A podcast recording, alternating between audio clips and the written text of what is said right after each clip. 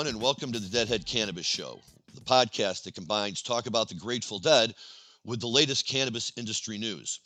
I'm Larry Mishkin from the Hoban Law Group, uh, and I'm speaking today from finally sunny but very cold and under two feet of snow Chicago. As I tell everyone, it's the biggest waste of snow since we don't have any mountains. But I am joined today by my co hosts and two of my uh, favorite deadheads Jim Marty from Bridge West Accounting and Rob Hunt from Lene Holdings. Gentlemen, welcome. Jim, can you give us a little bit about some of the cannabis news that we're going to be talking about on today's show? Sure, Larry. Lots going on. Big public offering. Let you say the name so we get it exactly right. Verano, an Illinois entity, did go public. That's correct. And, and we'll be touching on that. That's for those of us in Illinois, it's not surprising to see, but for the rest of the cannabis industry, I think it's a, a good thing. And we will hear from Rob on that. And in addition, Rob, welcome to the show. What do you got for us uh, lined up on the Grateful Dead side today? Thanks, Larry. I think today, hard not to go into the show without talking about the legendary run at the Portchester Capitol Theater in late February of 1971. For all of you out there that are familiar with it, it was a six night run in Portchester, New York, in a small Victorian theater that saw the introduction of six new Grateful Dead songs, including Bertha, Greatest Story Ever Told, Wharf Rat, Loser, Birdsong, and playing in the band, I believe. Pretty amazing run that, when we look back on it, was pivotal in the uh, the Grateful Dead's history as well as being a, a period where right after a bad period with Lenny Hart as the accountant for the Grateful Dead, saw the departure of Mickey Hart from the band for a period of time that happened after the first night of the Capitol Theater shows. So lots to talk about. Obviously, Birdsong, you know, being in homage to uh, to Janis Joplin's life. Lots of things that came out of that run, and lots to discuss about that venue. So with that, we're also really excited to have with us today as a guest Jeremy Bergstein. Uh, Jeremy and I both grew up in the same part of New York, right on either sides of the Portchester Capitol Theater. And for both of us as, as high school kids, it was really our hometown venue. And so I thought, in honor of the the discussion today, I would have someone else that can you know really relate to what happened inside that room and why the place is so magical. Not only back in 1971, but everything that's happened inside the Portchester Capitol Theater since, with bands like Phish and Max Creek and every reggae artist you can think of. And as kids, when we thought about going to shows, you know, before we were really old enough to go into New York to go see MSG shows at, at the, you know Madison Square Garden or go to Irving Plaza or some of the other really big venues, for us the hometown theater was the Portchester Cap. And all I know is I've got some amazing memories of that room. So, Jeremy, welcome to uh, the show. And why don't you tell us a little bit about yourself and your experience with the Portchester Capitol Theater? Oh, man. Thanks, Rob. And thanks, guys, for having me on. Yeah, Jeremy Bergstein, owner of the Science Project, a marketing firm in New York City. I've worked with everyone from Nike to Estee Lauder and a lot of fashion brands back in the day. I built some of the first holiday windows back in the day. Been involved in marketing and been in the area for a long time, but um, not before the Grateful Dead took me all over the country and on tour and joined me up with friends and community and people in every far reach of, of the US and ultimately the world. What all started for us in this little nook above New York City where we ran around the woods and then ran over to the Capitol Theater to basically this awesome little bubble that we saw insane like ripping music at just all the time. And it's it's always hard to walk into those crazy rooms and think about the fact that your favorite brand, band in the world like was in there at one point. But obviously saw tons of Phish there saw, saw tons of max creek there saw Eek-A-Mouse there. I was telling rob about a hilarious story where i happened into a johnny winter concert by mistake there when i was younger. But yeah one of the all-time great rooms and that 71 run is just when you like just legend on so many different levels like rob was saying. So it's great to be on here and talk about talk about it with you guys. So one of the things i really remember from the capitol theater jeremy is when i first went there i couldn't even drive a car yet. So one of us had to have you know our yeah. mothers come pick us up after the show. So, i always remember being so terrified by you know how high we were walking out of that place and if my mom was one that was picking us up, she'd always pull up right in front of the venue. And when you'd walk out where you didn't have that breather of walking to the parking lot and going, okay, get your head together, I'd literally walk out the front door and there would be mom sitting there in the car parked. And I'd be tripping so hard or just high out of my gourd with four of my friends like all right guys pull it together we gotta get in the car now yeah. like after just seeing some ridiculous show so i remember like my first experience at the cap was seeing max creek which for anyone that grew up in the northeast was a rite of passage you, know, you saw them all the time and if it wasn't at the cap you were seeing wednesday nights in providence rhode island at the living room and but the cap was one of those places where you're like, okay, it's so close to home that your parents are definitely there. You're not taking a train back. You're not, you know, just front and center. So I don't know if you uh, have any experiences like that as well. For me, it was walking out of Max Creek shows, just terrified by who was going to be parked in front of the venue. I was gonna, I was gonna tell a hilarious story that it's such a random story, but we were one day, me and a bunch of friends had all spoken with all of our other friends. We were going to go and see Eek-A-Mouse at uh at the Cap, and it was like you'd go and call people from everywhere around. Obviously, everyone was on landlines, so it was a loose plan at best. And we that day it was like a hot summer day, like thunderstorms building all day, and we were all super high, like running around a, a, reservoir up by us. And I was a good amount north. That was like more, certainly more, more of the woods. And we were swimming in reservoirs and pretty much had no had no business going anywhere after this. And we decided to try to head to the cap had somebody drive us to the cap and there were thunderstorms building the entire time and it was cosmic on our way down there. Like thunder lightning crackling overhead the summer storm like building and we somehow got out of this car got there went into this show. They took our tickets. We were so psyched to see Eek-A-Mouse looked around this amazing lobby when you walk in and there's staircases that come down and people right when you walk in. And I looked around, so I was like, man, something just doesn't look right. And I looked at my friends, and it was a whole bunch of motorcyclers over there, leather everywhere. And obviously not the Eek-A-Mouse crew, none of our friends there. And I remember turning to a guy who saw the like confused look on my face. I was like, What's what show is this? And he was like, This is Johnny Winter, man. and so we had gone and come out and somehow ended up in the Johnny Winter concert. And he saw how confused we were and he convinced us to stay. And we ended up seeing just some of the most amazing music. It was, I had never even heard of Johnny Winter. He came out albino, long white hair. It was all these motorcyclists. And it was not the scene I expected, but it was, we were probably 15, 16 years old. So it was uh, our living room, to say the least, and it greeted us the same. it was a good one. I was afraid you were going to tell me that you guys left. That's good that you stayed and got to hear him. He was a legend. That's that's exciting stuff, Rob. But this is it, it's great out there. And, and one of the things you touch on, which shouldn't escape notice in all of this, because you're right, is that even by the, when you guys were seeing them, which I'm going to assume was what uh, I don't want to guess at how old you are exactly, but sometime in the 90s maybe. The Dead had long stopped playing there, obviously, and not that we're going to get into it today, but eventually I've got a list of famous old theaters where I've seen shows where the Dead played, but obviously I never got got to see the dead there. And it's whoever else I'm going in to see, I spend half the show wondering what it would have been like to be there listening to the dead instead of who I'm listening to. But luckily for us, as far as these shows yeah. go, we don't have to wonder very much because two of them have been preserved for posterity. Uh, a few years ago, they released Three from the Vault, which was the second night, the 19th, but then just this past summer, when they released the American Beauty 50th anniversary, they also slapped on there the 18th, the, the first night. So we've got the first two nights preserved as only uh, the Grateful Dead and the Dan Healy or whoever was doing the sound at the time, Betty Cantor, could preserve it. And quite frankly, to hear them and to read about them really makes you.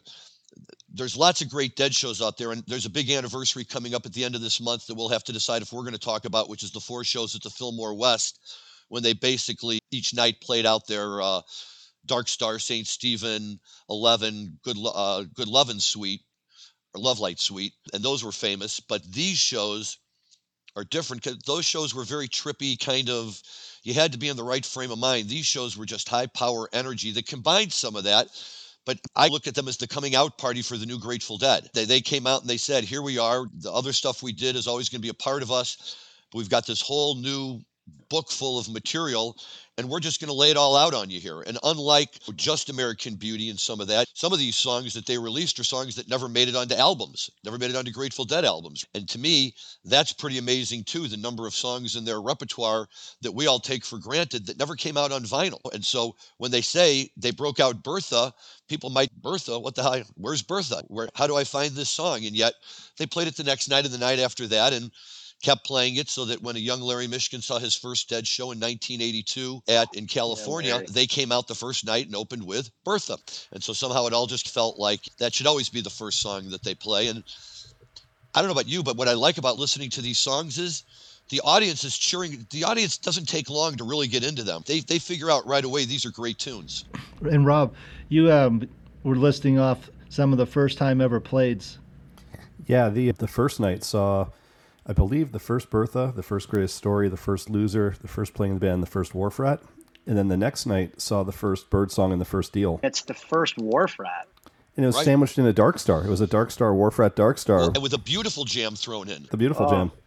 and they cheer on Wharf Rat like they've never even they've never even heard this song and it goes in there and everyone is just it's from another planet that thing's led me down so much like garcia archaeology of where these like weird guitar riffs come from. And yeah they've never they never heard that. And just the audience is just cruising right along and so into it. Awesome. Later, David Gans was interviewing Phil Lesh. I saw this recorded once, and they were talking about it. And, and Gans played for him the beautiful jam, and Phil teared up and said that was us at our peak. That was us creating magic that everybody bought into forever. And there we were. And to go back and, and to hear it again as an older person is very intense stuff. Yeah, that was amazing. That's a great jam. That alone is worth listening to. that i can't even imagine what they were thinking back then What, what I find so amazing about this is that all seven songs, I- I don't think they were. I think they were just playing, right? They just they came out and they, Like it wasn't even psychedelic. it was rock and roll. And the crazy part about it is all seven songs that they released never left their repertoire. Right. Those aren't ones that they shelved for a period of time and then brought back. Those are seven songs that stayed as part of the staples, literally for the next um, you know 24 years, which is really rare, especially when you're going to release all of them at the same time. And there's lots of other times in their history where they've released three or four songs at the beginning of the year, and by the end of the year they've already put two of them away. So to have seven that just have stayed all the way through and became crowd favorites all the way through the rest of their career is really what made this run so special. Yeah. What's even more amazing to me about it is that some of these songs were so raw that, for instance, I point to Greatest Story and Playing. To me, those songs came of age on the Europe 72 Yeah. tour. They, if, if- I, have, I happen to have the box set because I'm stupid like that and I spend my money on strange things. But I've listened to all of those shows, and you listen to Greatest Story from the very first night of the tour to the very last night, and all of a sudden, it's really developed into the greatest story that we knew today. And the same thing with playing in the band, just completely evolved. And yet, almost a year before that tour, here they are trotting them out for the first time. Uh, the greatest story is they don't even quite have the lyrics exactly right yet, and they're just jamming on a very basic tune that still has to be filled out. But for any of us who heard a ripping greatest story in the mid 1980s, it's nice to know where it came from. And those seven songs end up being scattered around different albums and solo work of Garcia's. Loser, I think, is on Jerry Garcia solo, as his uh, Bird Song, What a great song. And greatest story is on Ace. as is playing in the band, I believe. But you really feel the stripped down. It's so stripped down too without Mickey like Bert like they're all so beautiful, but it's like Garcia's on Alligator and it's really jangly guitar. There's no yeah, it's really it feels very spare and just a beaut mostly a beautiful results. But play in particular feels very stripped down. And then there's some bird songs that are like and I love them just the way they are, but they're definitely like not as full throated and filled out as they were in later later years. Look for me my experience with that and i guess it just speaks to the age that i came of age with the dead was touch of gray i heard touch of gray for the first time on tour in 1982 and it didn't come out on an album until 1987 i remember the first time i heard them playing the studio cut on the radio and I was just dumbfounded. It was it was like a completely different song almost. To just watch that song unfold over the years into becoming ultimately standard, you, you really get the sense of how they would do that and really develop these songs on stage. But I, I agree with you, Jeremy. I love the early stripped down versions of them because this is like the this is the basis of the entire song. This is the, the germ of the whole thing. Yeah. We would be remiss not to to mention Smokestack Lightning from the next night is just ripping. Like on the 19th is so good and Pigpen is just it's so full-throated and so full bore and he's howling and it's it's definitely my favorite smokestack lightning definitely one of my favorite tunes from the run too I, I think that's true and i think that one of the things about this run it, it, this may also be Pigpen's finest moment, right? Pigpen was a, an, an, essential part of the psychedelic scene, but he was like a square peg in a round hole. He made do because he could make do and he knew how to Raptor and Love Light and all that other stuff. But these are Pigpen kind of songs. These are these are the kind of songs that he could really get into and he could really do his thing on. And I agree with you, Smokestack Lightning. Listen, you know, I went back and listened to Three from the Vault the other night to get ready for this, and I forgot that it was on there. And they get to that, and it, it just rips like yeah, I, I, I was lucky to hear the Dead play it a few times, but not like this.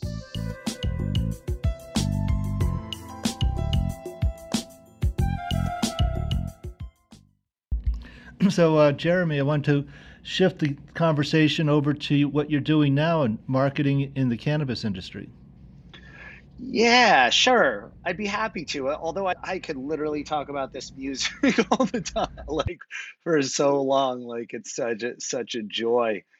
I've been in marketing for a while. I've been more in like experience experiential marketing, creating experiences for people, and a lot of that really comes from my background in creating experiences. And some of those some of those seeds were laid in some of the stuff that we're talking about right now and just the deep journeys of the the mind the body the soul and and then our sort of formative years as we grew up with this type of stuff and then all scattered across the far reaches of the United States and the world to go and get on the road just just like we all wanted to do and I ended up back in New York as a New York City public high school teacher. I was a science teacher, literally in like tough New York City public school, still like maybe the coolest job that I ever had. All of it led to great experiences for me and entered into advertising from a digital perspective, was always very involved in kind of digital innovation. I was some of the things that I've done that I was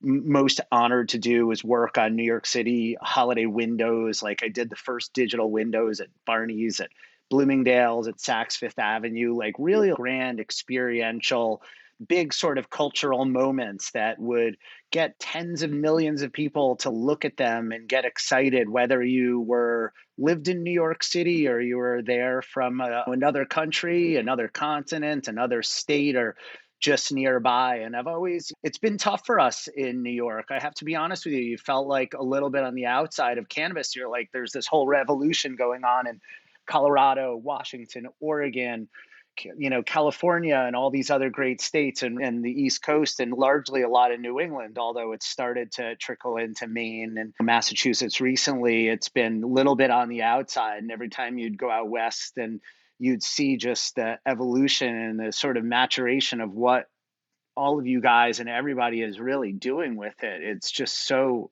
awesome. I've, for me, I've started to just think about what I could add to what I could add to the kind of building it and doing something great with it. And for me, it's creating great experiences and doing something special on a grand level. And always seeing the opportunity with not everybody smokes weed anymore but it everybody usually has a experience that's powered some sort of like amazing experience that they have had either with music or friends or the outdoors or some sort of creative venture where it's been a, a spark for them and that's been a, a, durable thing that's it's always been going on from the 40s 50s who knows how long before that, but it's powered everything from jazz to rock and roll, writers, dancers, musicians, all different kinds of creative forces of it's been a, a friend and an ally. And so I'm bringing something that'll be really quite special in the experiential realm that I think will really, you know, get a lot of different people excited. It's not just for the strain geeks. It's not just for the like insider growers, although I have a lot of respect and I was I was there many years ago as well but this is for this is for the masses. I prefer not to think of it as it's not for everybody, but it will be inspired by cannabis inspired, where the colors are brighter and the notes are sweeter. You guys will have to wait to see.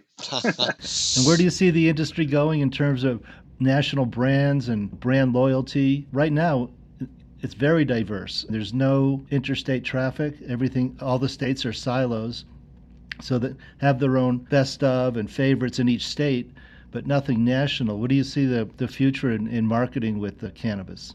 Oh man, that's such a it's such a interesting question. I've looked so much like I love great experiences, right? How people experience a brand and an ex- experience, and that is not just what it's what you feel, especially with something like this where you really are having an experience with it that's really fairly intimate because of this single state operation brands are being built in these kind of silos if you will and it also means that kind of their infrastructure and the retail infrastructure is being contained in in these small little nooks. So it's interesting to see how how they're tackling how they're tackling becoming larger multi-state brands. And because retail and advertising and marketing is limited right now it's it's like growing a tree and the tree is always being trained in certain directions. These brands are growing in very limited directions because they're only be, being given sunlight in certain places. It's really very interesting to see, but I, I do see obviously like national interest and there is such a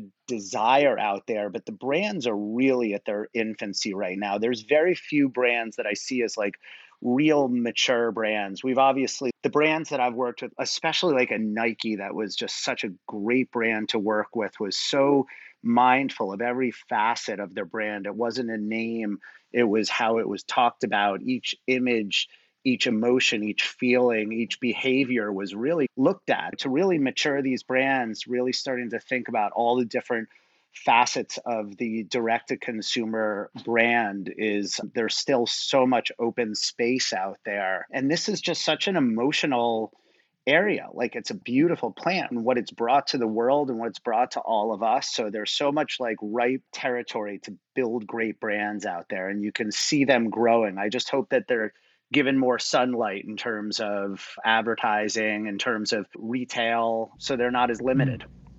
Yes, I often wonder what the industry will look like in 2030, which is only nine nine years away.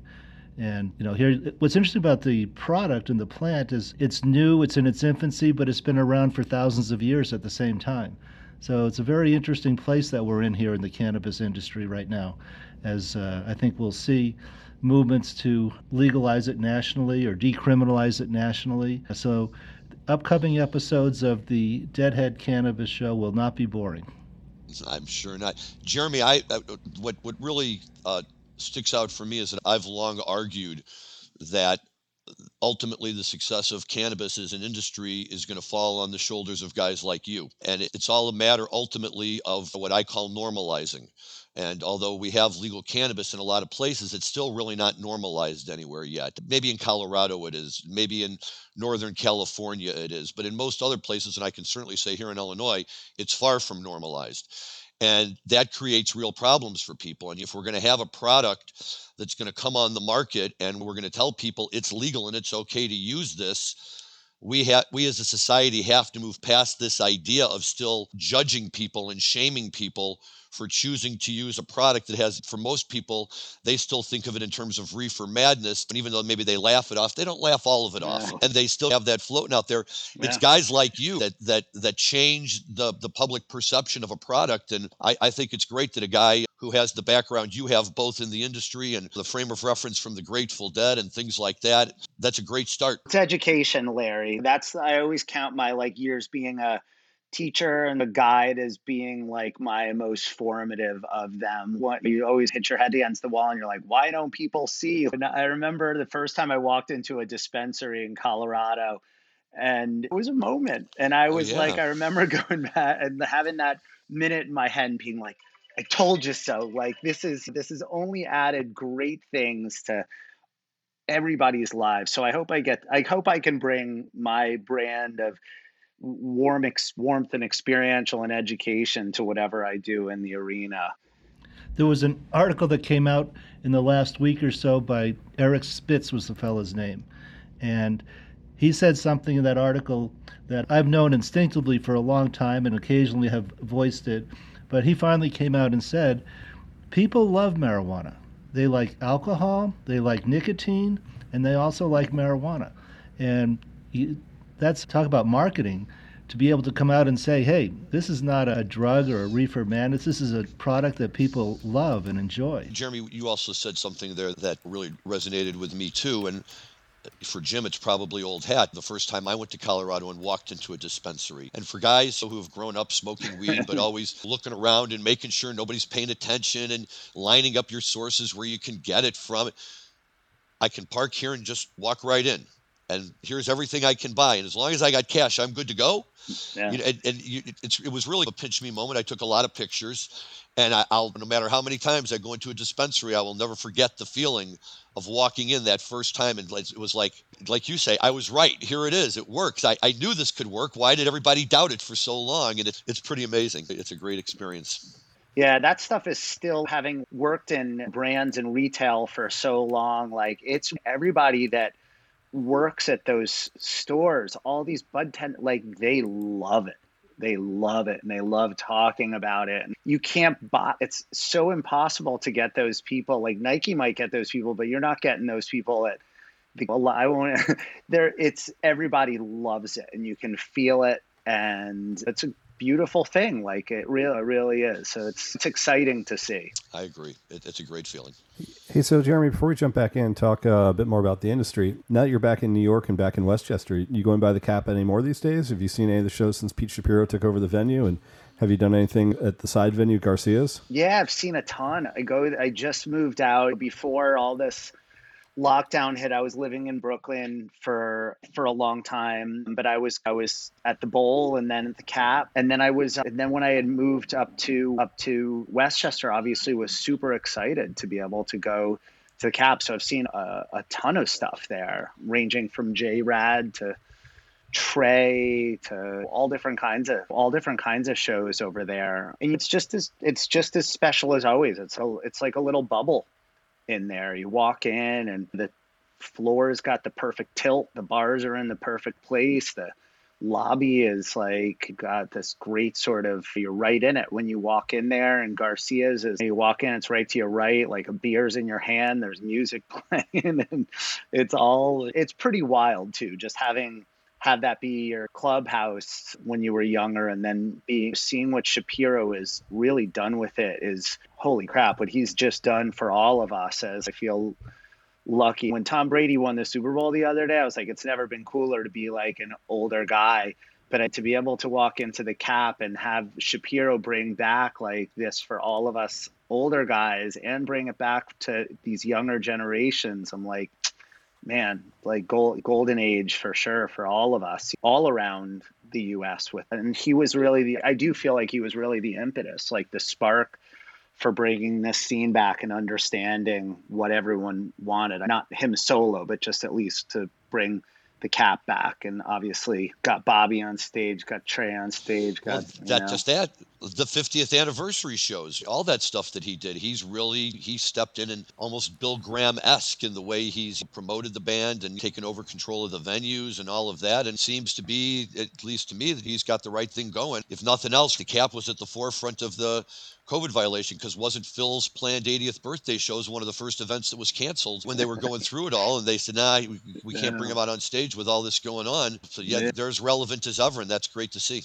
Yeah, I'm glad the uh, the flame is still kept alive there. Yeah, like it's wild. I brought my kids there a little while ago and brought them to the firehouse, and the firehouse got steal your the fire trucks all have steal your faces on them. There's that's great. All the firemen have got steal steal your faces. Like the entire town it's wild. And this is like a, I love Portchester. It's called Pocho, but it's a little bit of a dirty, like awesome, gritty New York kind of town, but it fully embraces. There's steal your faces in the window of the local Peruvian eatery. Like there, it's all in, and it embraces us all as a community, like all those other just great little epicenters around the country and probably around the world that have been have had the good graces of the, these guys blow into town and leave whatever magic they do. So easily distinguishable from uh, Passaic, New Jersey, and its Capitol Theater, huh?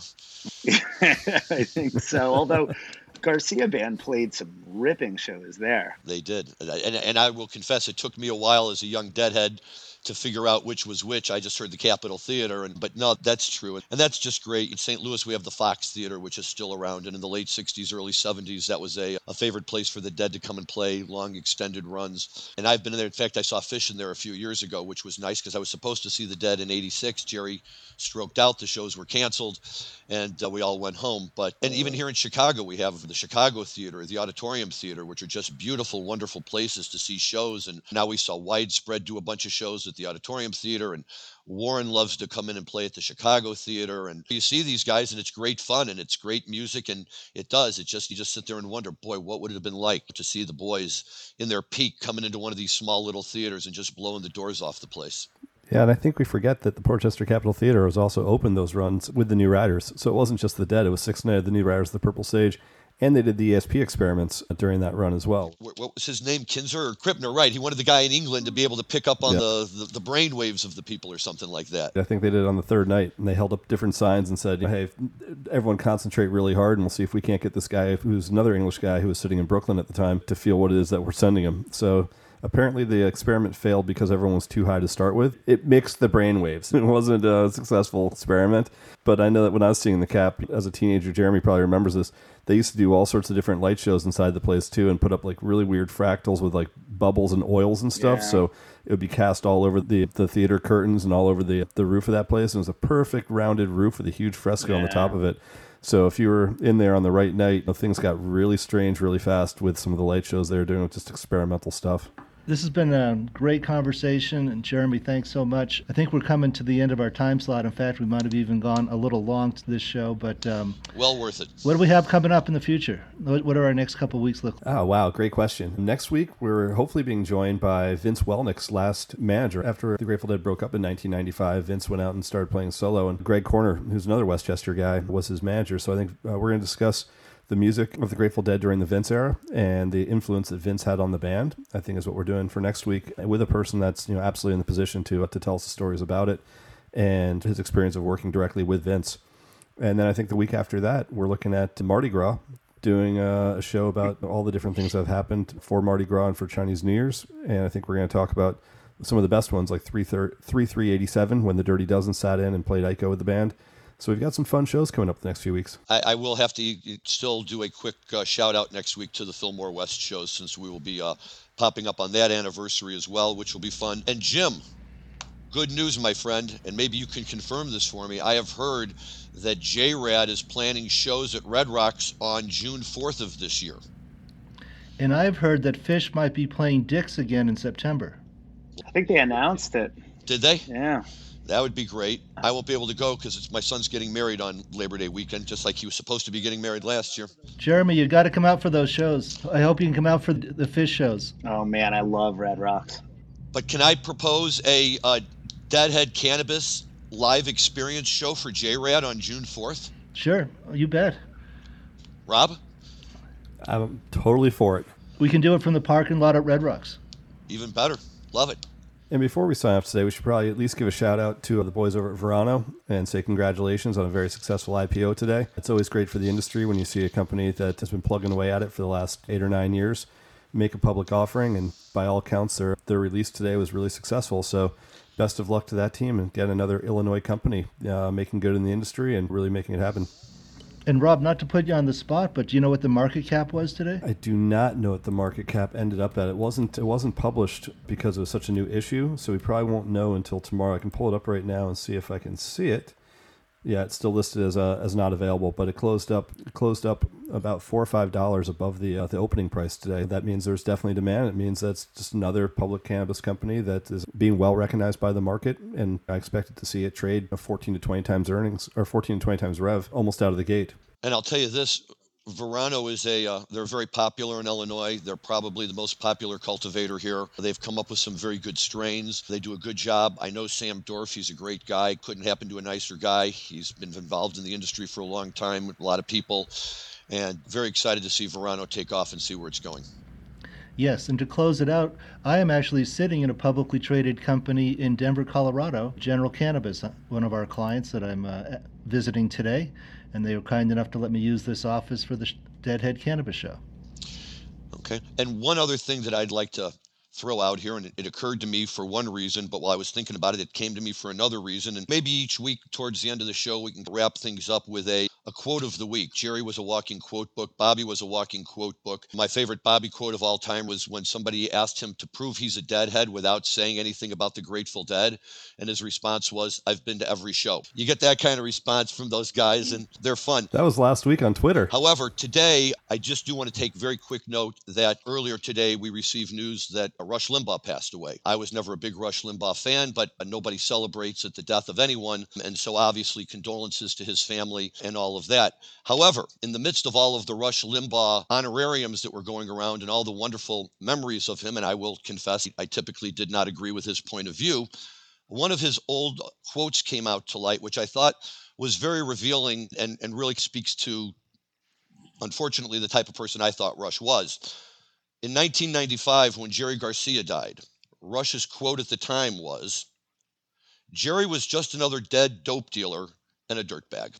So, with that in mind, I think it's time to, to move on and hope that the people of this world are a little bit kinder to Rush in their memories of him than he was to a guy who inspired millions and millions of people in a way that Rush could only dream of being able to do. Oh, yeah. You're here, here. Having said that, great show, guys. Jeremy, thank you so much, man. This was a great conversation. My pleasure, guys. And you, you, you always know it's a good show, A, when we run a little bit long, and B, uh, when at the end of the show I still feel like I have 20 minutes of stuff about the Cap Theater I could be I could be sitting here talking to you guys about. The conversation could just go on forever, and that's how you know, you know, when it's good dead talk. It's great spot. I cannot wait for live music to start happening again. Yes, sir. So to all of our fans out there and people who enjoy this show, we've given you plenty of ideas to go out and listen to and find online and listen to these shows that we've been talking about and enjoy them all very much. Thank you, guys. Again, our guest today was Jeremy Bergstein. Jeremy, thank you so much. Thank you to my co host, Jim Marty. Rob, quick Anytime, shout out to Jim. you. And uh, we will look forward to diving into all of these great dead things you've got planned for us next week. Thank you for uh, getting Jeremy on the show and uh, giving us a little taste of home cooking there. That's always nice to be able to hear. And uh, to all of our listeners, thank you for listening as always. We'll look forward to having you around next week. And enjoy your cannabis responsibly. Thank you.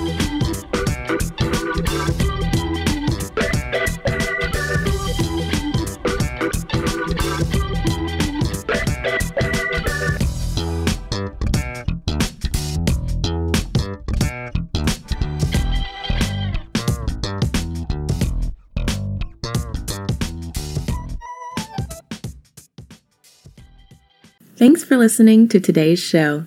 To check out more great cannabis podcasts, go to podconnects.com. Here's a preview of one of our other shows. Are you looking for the next great cannabis business to invest in? Then you need to check out the MJ Bulls podcast. Hi, I'm Dan Humiston. Join me each week as I speak to both cannabis entrepreneurs who are raising capital and cannabis investors who are investing capital. Our 10 minute episodes are perfect for the busy investor. Start listening to the MJ Bulls podcast today, wherever you listen to podcasts, and who knows, maybe you'll discover the next cannabis unicorn.